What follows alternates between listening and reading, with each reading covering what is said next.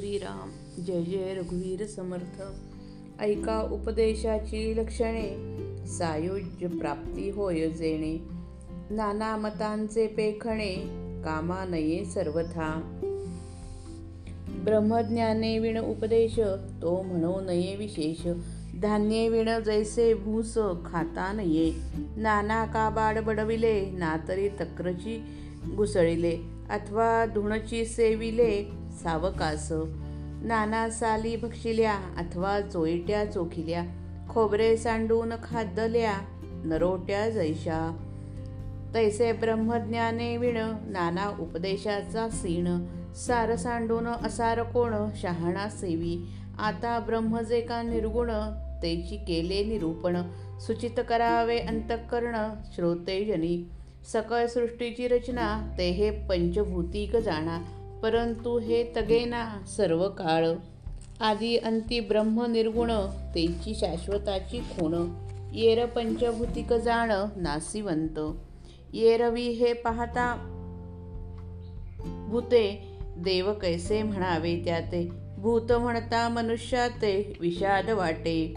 मग तो जगज्जनक परमात्मा त्यास आणि भूत भूत उपमा ज्याची कळेना महिमा ब्रह्मादिकांसी भूता ऐस भूता ऐसा जगदीश म्हणता उत्पन्न होतो दोष. या कारण या कारणे महापुरुष सर्व जाणती. पृथ्वी आप तेज वायो आकाश या सभाय जगदीश. पंचभूतांसी आहे नाश आत्मा अविनाश रूपी. जे जे रूप आणि नाम तो तो अवघाची भ्रम. नामारूपातील वर्म अनुभवे जाणावे. पंचभूते आणि त्रिगुण ऐसी अष्टधा प्रकृती जाणं अष्टधा प्रकृतीच नाभाभि नामाभिधान दृश्य ऐसे। ते हे दृश्य नासिवंत ऐसे वेद श्रुती बोलत निर्गुण ब्रह्म शाश्वत जाणती ज्ञानी। जे शस्त्रे तोडिता तुटेना जे पावके जाळीता जळेना कालविंता कालवेना आपे करुनी। जे वायोचे निवडेना जे पडेना ना झडेना। जे घडेना ना दडेना परब्रह्म ते. ज्यासी वर्णची नसे जे सर्वाहुनी अनारिसे. परंतु असतची असे सर्व काळ. दिसेना तरी काय झाले परंतु ते सर्वत्र संचले. सूक्ष्मची कोंदाटले जेथे तेथे. दृष्टीस लागली असवे जे दिसेल तेची पहावे. परंतु गुजते जाणावे गोप्य आहे. प्रगटते जाणावे असार आणि गुप्तते जाणावे सार. गुरुमुखे हा विचार उमजो लागे. जे उमजेना ते उमजावे जे दिसेना ते पहावे. जे कळेना ते जाणावे विवेक विवेक बळे. गुप्ततेची प्रगटावे प्रगटवावे असाध्यतेची साधावे. काना कानडेची अभ्यासावे सावकास वेदविरंची आणि शेष जेथे सिणले निशेष तेची साधावे विशेष परब्रह्म ते तरी ते कोणे परिसाधावे तेची बोलिले स्वभावे. अध्यात्म श्रवण पावावे परब्रह्म ते पृथ्वी नव्हे आप नव्हे तेज नव्हे वायू नव्हे. वर्ण व्यक्त ऐसे नव्हे अव्यक्त ते तयास म्हणावे देव वरकड लोकांचा स्वभाव. जितके गाव तितके देव जना कारणे. ऐसा देवाचा निश्चयो झाला देव निर्गुण प्रत्यया आला. आता आपणची आपला शोध घ्यावा. माझे शरीर ऐसे म्हणतो तरी तो जाण देहा वेगळेची तरी तो जाण देहा वेगळेची तो. मग माझे ऐसे जाणतो तरी तो मनही नव्हे. पाहता देहाचा विचार अवघ्या तत्वांचा विस्तार. तत्वे तत्व झाडिता सार आत्माच उरे. आपणासी ठावा ठावची नाही येथे पाहणे नलगे काही. तत्वे ठा ठाईचा ठाई विभागून गेली. बांधली आहे तो गाठोडी जो कोणी विचारे सोडी. विचार पाहता ही गाठोडी आढळेना. तत्वांचे गाठोडे शरीर याचा पाहता विचार. एका आत्मा निरंतर आपण नाही. आपणासी ठावची नाही जन्म मृत्यू कैसे काही. पाहता वस्तूचा ठाई पापपुण्य नसे. पापपुण्य येमयातना हे निर्गुणी तो असेना. आपण तोची तरी जन्म मरणा कैचा देहबुद्धीने बांधला तो विवेके मोकळा केला. देहातीत होता पावला मोक्षपद. झाले जन्माचे सार्थक निर्गुण आत्मा आपण एक. परंतु हा विवेक पहिलाच पहावा. जागे होता स्वप्न सरे विवेके पाहता दृश्य वोसरे स्वरूपानुसंधाने तरे प्राणी मात्र. आपणास निवेदावे आपण विवेके नुरावे. आत्मनिवेदन जाणावे याचे नाव. आधी अध्यात्म श्रवण मग सद्गुरु पादसेवन. पुढे आत्मनिवेदन सद्गुरु प्रसादे. आत्मनिवेदना उपरी निखळ वस्तू निरंतरी. आपण आत्मा अंतरी बोध झाला. त्या ब्रह्मबोधे ब्रह्मची झाला संसार खेद तो उडाला. देहो प्रारब्धी टाकिला सावकास. यासी म्हणजे आत्मज्ञान येणे पाविजे समाधान. परब्रह्मी अभिन्न भक्तची झाला. आता होणार ते होय नाका आणि जाणार ते जाये नाका तुटली मनातील अशंका जन्म मृत्याची संसारी पुंडावे चुकले देवा भक्ता ऐक्य झाले. मुख्य देवास ओळखिले सत्संगे करुणी परमार्थामध्ये उपदेश म्हणजे ब्रह्मज्ञानाचा मार्ग दाखवणे. इतर गोष्टी सांगणे हा उपदेश नव्हे. जो उपदेश आचरला तर सायुज्य प्राप्ती होते त्याची लक्षणे ऐकावी. या बाबतीत अनेक मतमतांतरा मतमतांतरांचे ज्ञान मुळीच उपयोगी पडत नाही. धान्य काढून टाकलेले नुसते भूस जसे खाता येत नाही तसे ज्या प्रदेश ज्या उपदेशात ब्रह्मज्ञान नाही त्या त्यात नाही त्यात काही अर्थ नाही असे समजावे. रसरहित कडबा फुटावा आणि लो लोणी काढलेले ताक घुसळावे किंवा तांदळाचे धोण प्यावे किंवा फळांच्या सालीच खाव्या किंवा रसहीन चोईट्या चोखाव्या किंवा खोबरे टाकून नरोट्या खाव्या. हे जसे व्यर्थ श्रम होतात त्याचप्रमाणे ज्यात ब्रह्मज्ञान नाही तो उपदेश म्हणजे विनाकारण श्रम असतात. शहाणा मनुष्य सार सोडून असाराचे सेवन करीत नाही. ब्रह्म हे सृष्टीचे सार आहे ते गुणातीत आहे. पंचभूतां पंचमहाभूतांनी भरलेले दृश्य विश्व असार आहे ते गुणमय आहे. त्या सारभूत ब्रह्माचे वर्णन सांगतात. आता गुणातीत असणारे जे ब्रह्म त्याचे वर्णन सांगतो. श्रोत्यांनी आपले अंतःकरण ऐकण्यास तत्पर करावे. हे सगळे विश्व पंचमहाभूतांपासून रचले आहे. पण ते कायमचे टिकणारे नाही. पृथ्वी आप तेज वायू आणि आकाश ही पंचमहाभूते आहेत. सारखा बदल होत राहणे हा विश्वाचा मूळ स्वभाव आहे. हे विश्व निर्माण होण्याच्या आधी आणि ते निर्वाण पावल्या पावल्यानंतर शेवटी गुणातीत ब्रह्म जसेच्या तसे असते. हीच खरी शाश्वतपणाची खूण आहे. पंचमहाभूतांपासून झालेले जे इतर सर्व काही आहे ते नाशवंत समजावे. विश्व आले आणि गेले तरी जिच्यामध्ये यत्किंचितही फरक पडत नाही ती सद्वस्तू होय. गुणातीत ब्रह्म तसे आहे. नुसत्या साध्या मानवी दृष्टीने विश्वाकडे पाहिले तर ते भूत आहे असे आढळ आढळते. भूत शब्दाला दोन अर्थ आहेत. भूत म्हणजे झालेले आणि भूत म्हणजे पिशाच.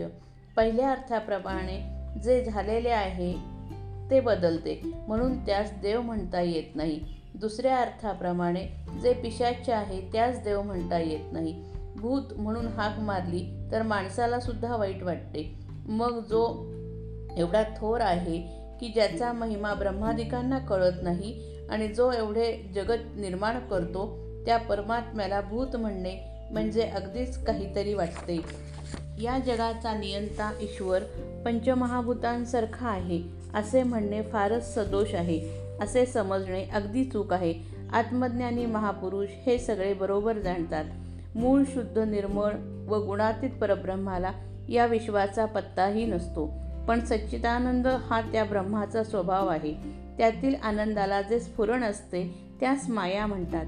मायेमुळे परमात्मा ईश्वर रूपाने माणसाच्या आटोक्यात येतो. मायेमध्ये अनंत शक्ती वास करतात. त्यापैकी प्रकृती ही एक शक्ती आहे. ती हे दृश्य विश्व निर्माण करते. ती स्वतः अव्यक्त असून सर्व व्यक्तांचे मूळ आहे. तिच्यामध्ये आठ अंगे वास करतात. सत्व रजव तम हे तीन गुण आणि पृथ्वी आप तेज वायू व आकाश ही पंचमहाभूते मिळून प्रकृती बनते. प्रकृती स्वतः विश्वव्यापी असल्याने व्यक्त दशेस येताना तो सर्वव्यापीपणा सामान्य रूपाने कायम ठेवते. म्हणून जगातील यच्चयावत वस्तूंना दोन अंगे असतात. एक सामान्याचे अंग व दुसरे विशेषाचे अंग. विशेषाला व्यक्ती किंवा रूप म्हणतात तर सामान्याला जाती किंवा नाव म्हणतात. व्यक्ती किंवा रूप व्यक्त असते. इंद्रियांना दिसते तर जाती किंवा नाम किंवा सामान्य अव्यक्त असते. अव्यक्त असते. बुद्धीला आकलन होते. अव्यक्तामधून अव्यक्त असते बुद्धीला आकलन होते. अव्यक्तामधून व्यक्तरूप धारण करते. काही काल येथे वावरते व पुन्हा अव्यक्तामध्ये नाहीसे होते. तीन गुण आणि पाच महाभूते यांच्या चौकटीत चालणाऱ्या प्रकृतीच्या या खेळाला दृश्य असे नाव आहे. हे अंतिम सत्य नाही म्हणून प्रत्यक्ष दिसत असले तरी भ्रमरूप आहे. ते बाजूस सारून परमात्म स्वरूप अनुभव घ्यावा लागतो. पृथ्वी आप तेज वायू व आकाश या पंचमहाभूतांना परमात्मा आत बाहेर व्यापून आहे. पंचभूतां पंचभूतांचा नाश होतो पण परमात्मा परमात्मा मात्र अविनाशीपणाने तसाच राहतो. जे जे रूप आणि नाम आहे ते सगळे भ्रमरूप आहे. नामरूपांच्या पलीकडे असणारे जे परमात्मा स्वरूप स्वरूप रहस्य आहे ते स्वानुभवाने ओळखावे. पाच पा पाच महाभूते आणि तीन गुण मिळून आठ होतात. अशा आठ प्रकारांनी प्रकृती व्यक्त होते. या अष्टधा प्रकृतीला दृश्य असे दुसरे नाव आहे. निर्गुण निर्गुण ब्रह्म दृश्याच्या पलीकडे राहते. दृश्याचे कोणतेही धर्म त्यास लागू पडत नाहीत. वेद आणि श्रुती असे सांगतात की हे दृश्य नाशवंत आहे. निर्गुण ब्रह्म तेवढे शाश्वत आहे असे ज्ञानी पुरुष जाणतात. ते ब्रह्म शस्त्राने तोडू म्हटले तर तुटत नाही विस्तवाने जाळू म्हटले तर जळत नाही पाण्याने कालवू म्हटले तर कालवले जात नाही. ते वाऱ्याने उडत नाही ते पडत नाही ते झडत नाही ते घडवता येत नाही ते छपत नाही. त्याला कोणताही रंग नाही ते सगळ्या पदार्थाहून वेगळेच आहे पण ते सदा सर्व काळ असल्याशिवाय राहत नाही. ते निरंतर टिकते. ब्रह्म दिसत नाही म्हणून काय झाले? ते सगळीकडे भरून राहिलेले आहे. ते सूक्ष्मपणे जेथे तेथे व्यापलेले आहे. आपल्या दृष्टीला अशी सवय लागले लागलेली आहे की जे दिसेल ते पाहावे आणि खरे मानावे. परंतु जे रहस्य असते ते नेहमी गुप्त असते हे समजावे. जे इंद्रियांना दिसणारे व उघड असते ते असार असते मिथ्या असते जे गुप्त असते सूक्ष्म असते ते सार असते सत्य असते. गुरुकडून प्रत्यक्ष ऐकलेल्या उपदेशाने हे विवेचन बरोबर कळू लागते. जे बुद्धीला उकलत नाही ते उकलून घ्यावे. जे इंद्रियांना दिसत नाही ते पाहावे. जे कळत नाही ते विवेकाच्या जोरावर समजून घ्यावे. साधना करून सूक्ष्म ब्रह्म पाहण्याचे अनुभवण्याचे सामर्थ्य अंगी आणावे. त्यासाठी देहाचे कष्ट लागत नाहीत मनाचे कष्ट मात्र लागतात. जे गुप्त आहे ते स्वतःच प्रगट करून घ्यावे. जे असाध्य आहे कष्टसाध्य आहे ते आत्मस्वरूप साध्य करून घ्यावे. जे अवघड आहे त्याचा चिकाटीने सतत अभ्यास करावा.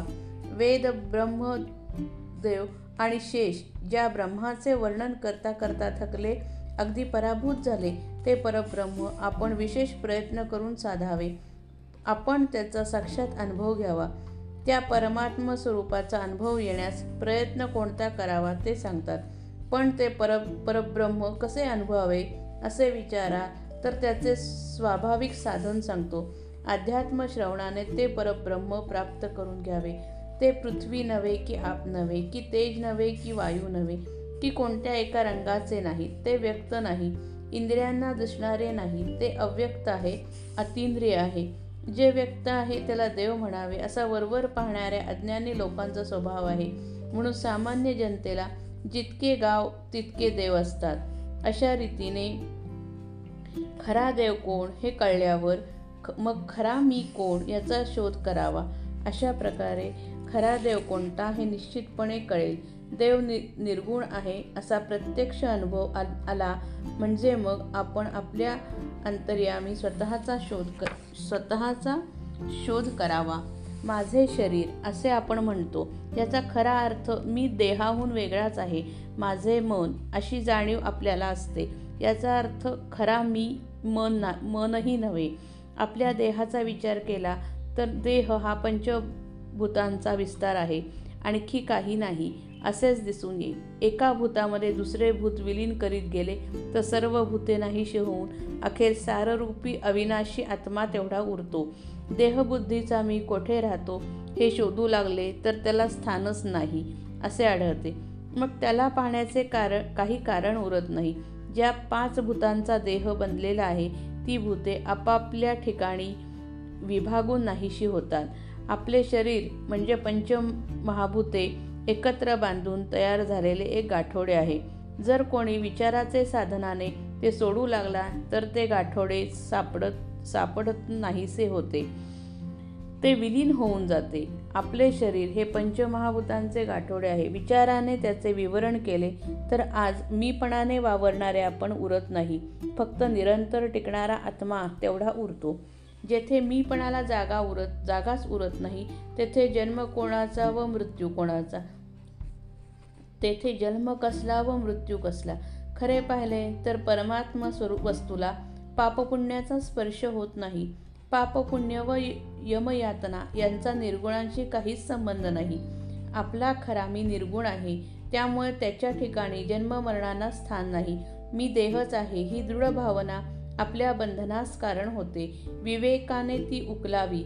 मी निर्गुण आत्मा आहे असे विवेकाने ध्यानात आल्यावर त्याचे अखंड अनुसंधान ठेवण्याचा अभ्यास करावा. त्यातून स्व स्वस्वरा स्वस्वरूपानुभव उदय पावतो. आत्मज्ञानाने आत्मस्वरूप झाल्यावर देह प्रारब्धावर सोडून स्वानंदात राहावे. अशा रीतीने देव आणि भक्त यांचे ऐक्य घडून येते. मी देहच आहे या दृढ भावनेने जीव बांधलेला असतो. विवेक केल्याने त्या बंधनातून तो मोकळा होतो. देहबुद्धी सुटून तो देहाच्या पलीकडे गेला म्हणजे मोक्षपदास पोचतो निर्गुण आत्मा हाच खरा मी आहे असा साक्षात अनुभव येणे म्हणजे जन्माचे सार्थक होय. परंतु हा अनुभव येण्यास पुन्हा पुन्हा विवेक करावा लागतो. झोपेतून जागे झाल्यावर स्वप्न जसे आपोआप विरते तसे सारखा विवेक केल्याने दृश्य ओसरू लागते. स्वस्वरूपाच्या अनुसंधानाने जीव तरतो. संधानाच्या मागे मागे राहणे याचे नाव अनुसंधान. स्वस्वरूप किंवा आत्मस्वरूप हे आपले संधान होय. त्याच्यामागे राहणे म्हणजे त्याचे सारखे चिंतन करणे. सतत चिंतनाने मन तदाकार होते. अखेर मी आत्मस्वरूप आहे असा साक्षात्कार होतो. आपण स्वतःला स्वस्वरूपात लीन करावे. विवेकाच्या अभ्यासाने आपण स्वस्वरूपाहून वेगळे उरूच नये. स्वस्वरूपात लीन होण्याच्या या अवस्थेला आत्मनिवेदन म्हणतात. प्रथम अध्यात्म श्रवण करावे मग श्री सद्गुरूंच्या चरणांची सेवा करावी पुढे श्री सद्गुरूच्या कृपाप्रसादाने आत्मनिवेदन साधावे. आत्मनिवेदन झाल्यावर निव्वळ शाश्वत आत्मवस्तू तेवढी उरते आणि मी व आत्मा एकच आहोत असे ज्ञान होते. श्रवण मनन निधिध्यास व साक्षात्कार ही चार पायऱ्यांची उपनिषदसिद्ध परमार्थ साधनाच श्री समर्थांनी वेगळ्या शब्दास येथे सांगितले आहे. त्या आत्मज्ञानाने जीव ब्रह्मरूपच होतो. त्याचे संसारातील दुःख नाहीसे होते. नंतर देह प्रारब्धावर सोडून तो मनाने स्वस्थ राहतो. ज्ञानाची काय किंवा अज्ञानाची काय? जीवनयात्रा प्रारब्ध गतीने चालते. आत्मज्ञानी पुरुषाला ते समजते. अज्ञानी पुरुषाला ते कळत नाही. म्हणून ज्ञान झाल्यावर ज्ञानी पुरुष आपला देह प्रारब्धाच्या स्वाधीन करतो. सारांश. याला आत्मज्ञान म्हणतात. आत्मज्ञानाने समाधान मिळते. जीव ब्रह्मा परब्रह्मामध्ये विलीन होऊन एक रूप होतो. तो खरा भक्त बनतो. आता जे व्हायचे असेल ते होऊ दे. जे जायचे असेल ते जाऊ दे अशी मनाची निर्भय व निश्चिंत अवस्था होते. जन्ममरणाचे भय मुळीच मनातून सर्वस्वी नाहीसे होते. संतांच्या संगतीचा लाभ झाला म्हणजे मुख्य देवाची ओळख ओळखण होते. ती झाली की देव आणि भक्त एकरूप होतात आणि मग या संसारामधील हिसका हिसकी विराम पावते. जय जय रघुवीर समर्थ श्रीराम.